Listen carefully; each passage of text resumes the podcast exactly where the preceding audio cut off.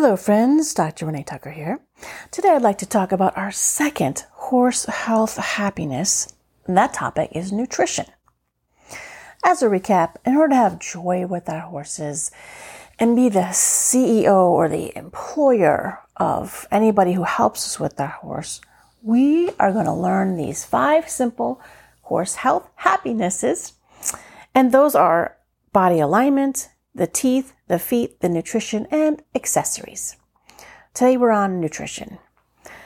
Uh, as I mentioned in our intro podcast, we're not going to dive into all of the micronutrients and all of the calories and measuring of stuff that you do in a, in a real uh, full blown nutrition course. Those are all fine. I like to keep things simple because simple people can handle it. Simple brings people joy, and let's just do that. Because if we're joyful, then we can bring that joy to our horses. All right, so what we do when we're talking about, hey, what should horses eat? Okay, I know, I know. They eat grass and hay. All right. We want to look at the wild horses, and the best chunk of wild horses we do have is the ones that are in the United States that are wild. They're the BLM, Bureau of Land Management horses that just run around uh, in a bunch of states. Now, there's been a lot of studies on these guys. They are not sitting around in a lush green pasture 24 7 and eating to their heart's content. Instead, they do eat kind of constantly, but they stay on the move. So they're eating a little bit here, a little bit there. They're snacking. It's just a snack. Couple munches over on this weed, wander over and lick some bark, uh, and stuff like this. Now, I know you're maybe thinking, oh, I can't do that. My horse is not wild. What I'd love for you to do for this episode is just set aside all the thoughts that are going to crop up about how you can't do it and how your management is different and how you're not in charge of your barn. Just, it could be, just set that aside just for a minute and try to input what it should be. All right. And then later, let's think about what one little itty bitty thing that we could do to start changing it. All right. Just set aside all the, all the, how it's going to be too hard because it's, it's not too hard. It's pretty cool actually. So listen here. What you want horses to do is eat all the time with hay. A lot of variety of hay. Every variety you can get except for rye and clover. Okay? If there's weeds in the hay, that is not a bad thing overall. Okay, yes, I know there are some weeds that have stickers in them and that's bad. But to me, if I see a hay that has a little bit of weed here and there, I'm actually happy because that means it is not over chemical uh, fertilized or over chemical pesticided. So a little bit of weeds is a good sign, right? So we want as many varieties of hay as possible to be fed at, at the same time. I'm not talking about, well, let's feed orchard grass for three months until that runs out and then change to Timothy until that runs out. No, no, no. Feed as many varieties at the same time as you can get except for rye and clover. I realize different parts of the world, different parts of the countries, you only got what you got. I know, okay, but we're going to do our best here to get variety. Why would we do that? Just for fun? Just for you know, variety and taste sensation? No, because what we're actually doing, here's a way to think about it that I like. We're not really feeding the horse per se, as much as this variety is feeding the bacteria that live in the gut. Okay, here's uh, an example that might be helpful. I once told a lady how horses really should just eat hay just hay 24 7 and no grain because she was dumping the grain to her horse and the horse was still skinny. Like you could see the ribs skinny. And I mean, she said like, I forget what she said. I want to say four scoops. And at first I thought, well, that's not too much. But let me see what your scoop is. Well, her scoop was a giant coffee can. So four giant coffee cans twice a day is far, far too much grain. All right. So ideally, horses should not have any grain because why? Grain needs a different bacteria for the horses to digest, completely different, completely separate than the many types of bacteria that are needed for hay. Different varieties of hay feed different varieties of bacteria. And we want all the bacteria. The more different types of bacteria, the happier the horse's gut ecosystem is. And a happy gut ecosystem means less colic, less diarrhea. Okay, right? That's what we want peace and happiness. Meanwhile, back to my story. So she took the horses off all the grain, and she didn't want to, but she was brave, and just fed as much hay as she could get. And to my surprise, in a month later, the horses looked like they had gained 100 pounds. And I thought, did she really do it? You know, she goes, yes, she took them off all the grain and just let them eat hay. And they, they gained so much healthy weight. You know how sometimes if you give horses grain, they bulk up really quick? Well, a lot of that is actually due to water weight because throughout the whole uh, gut ecosystem, they need more water for this grain to digest. It's kind of bloaty. I know, I know. There's a hay belly thing, okay? But that has to do with the bacteria not being correct. All right? If you feed all the same exact hay, you're much more likely to get the hay belly effect. The hay belly is when the horse looks bloated and like their belly gets bigger uh, on the bottom part of the horse, the ventral side where the belly is. Okay, you probably know what hay belly is. I'm just trying to explain. Sometimes people aren't familiar with terms, and certainly different terms are different in different parts of the world.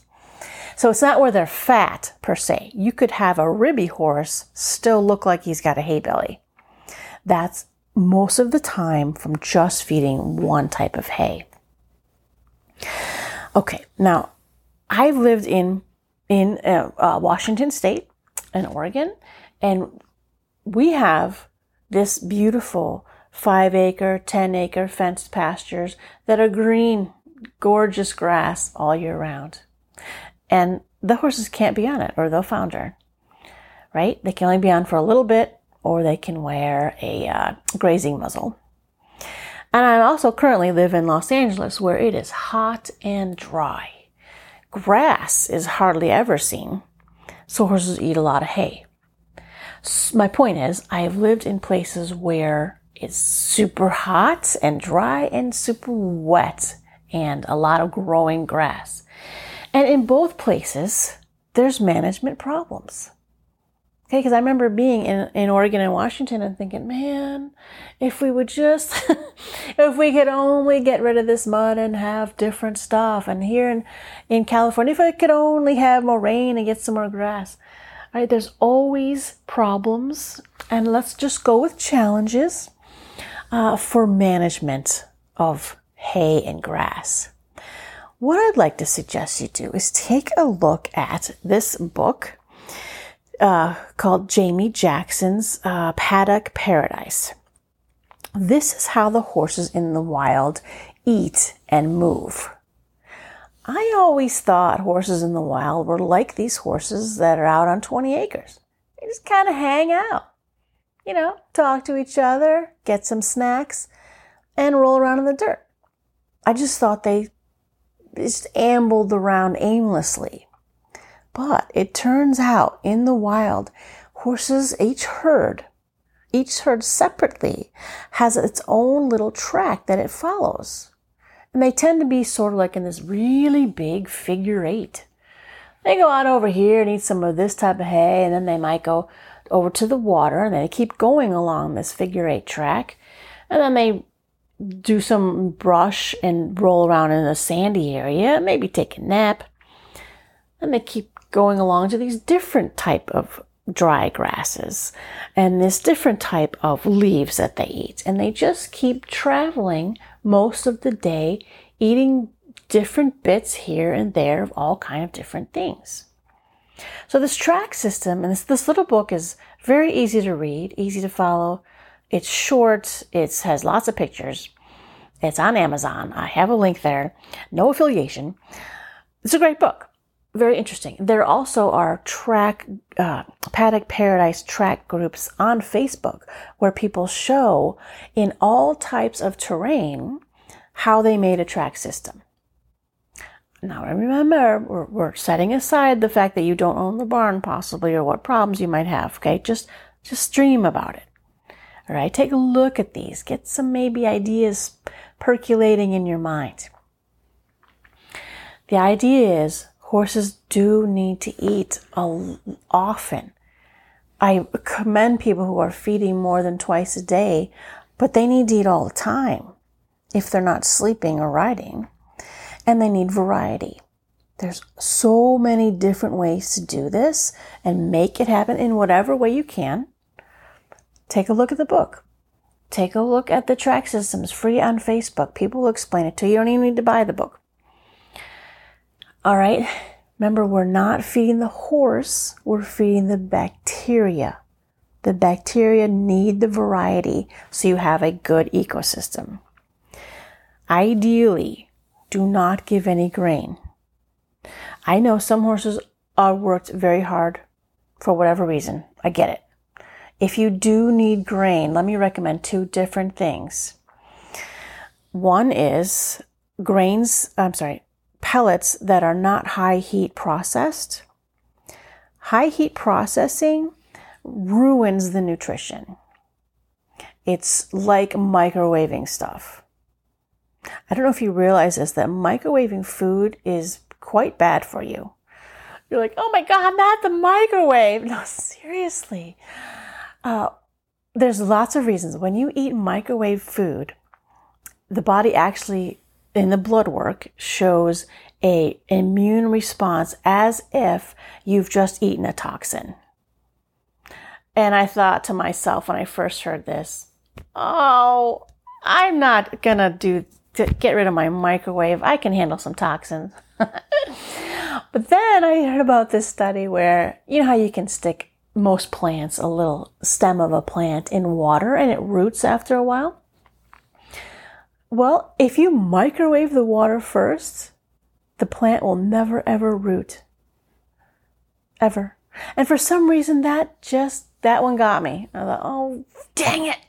And so I got rid of my microwave like 10 years ago. And let me tell you, that was hard. I, I, I struggled to figure out, well, how on earth do you cook without a microwave? I don't know that I, I don't think I learned to cook before microwaves existed. And so it was hard to figure that out. And I was like, what? You want me to get a pot and wait for the food to heat up for five minutes? It was terrible. All right, all right, okay. But it is totally doable. And obviously you get used to it. So similar to the microwave, most all of the food pellets made for horses, including the expensive ones, are high heat processed. Right? It's very similar. It denatures the proteins and makes them useless as nutrition. And the body actually is trying to get rid of them as fast as possible, similar to a toxin. And so they put on a lot of water to flush it out. And what do we see when they add all that water? Weight gain, you think, oh, my pellets are working. No, they're not. The horse is just getting water on board to get rid of the pellets. Okay. If you do need process, I do recommend dynamite specialty food. Okay. They do not high heat process. Is all their food and all their supplements perfect? No, nothing is perfect. But they go out of their way. All of their stuff is organic all of their stuff is not high heat processed. And they do the best they can. So I do recommend those guys. Alternatively, you can try oats, plain old rolled oats. Now you're going to think I'm more of a nutcase than normal, although that's highly unlikely because I'm pretty crazy all the time. Still, oats have kind of a bad rap. This is because 10% of horses uh, are kind of not like allergic, but they get a little loopy to, I forget the name, it's like some kind of al- something. There's a chemical in oats. 10% of horses react quite actively and energetically to it. And they, they get a little crazy. It's, you know, where we get the term sowing our wild oats from. You just gotta go crazy. But that's only 10% of horses. All right. So you can get rolled oats or crimped is fine. It doesn't matter. A whole would still work, but there's less surface area when they're whole for the bacteria to get in there and digest them. So if you're at a barn and all the other horses are getting their delicious sweet feed fed and you're like, oh my gosh, I can't have my horse be the only one not getting anything. Dude, I totally get that. Get him a couple handfuls of rolled oats. Two cups. That way, you know, he or she is getting something. And yes, maybe your horse is one of the 10% who feels a little bit woohoo on the oats. But guys, two handfuls, two cups, that's not going to do anything. It'll be fine. So if you just want them to have a little snack with everybody else, oats would work. That would be fine. So let's see. What we want is a variety of all types of grass hay except for rye or clover fed as much as possible, if ideally offered all the time. Ideally, with some type of track system. You can look that up. That's Paddock Paradise by Jaime Jackson. Ideally, no grains. If you must, use a non high heat processed, like dynamite does, or try rolled oats. Okay, there are certainly vitamins and supplements. That's going to be in our accessories podcast. And then let's see, I do have a link to a little seven nutrition tips that are pretty simple. Kind of like don't add uh, corn oil because it's, again, high heat processed and it's GMO'd and that causes ulcers. Just seven little trips there. It's totally free. You can just download that if you would like as well. That's kind of it though. The whole you can be in charge of your horse if you can just say, listen, barn owner, what is it going to cost me to get as many varieties of hay here as possible? You know, what is it going to cost me to get you to feed multiple? Some places offer a mixed hay where it's like one cutting of hay, but they've actually grown the hay, mixed grasses all together in the same field. That's perfect. I don't see that very often here in, in the west of the United States, but maybe it's common where you live, and that is the best. Get a mix, get variety, make the bacteria happy, and then your horse can handle a lot more things going on, right? Sudden changes in temperature and weather and stress. If their gut's happy, they can handle a lot of other things. So that's why we need variety. And then the bacteria will take care of a happy ecosystem. All right, that is all. I will talk to you guys next time. Thanks for listening.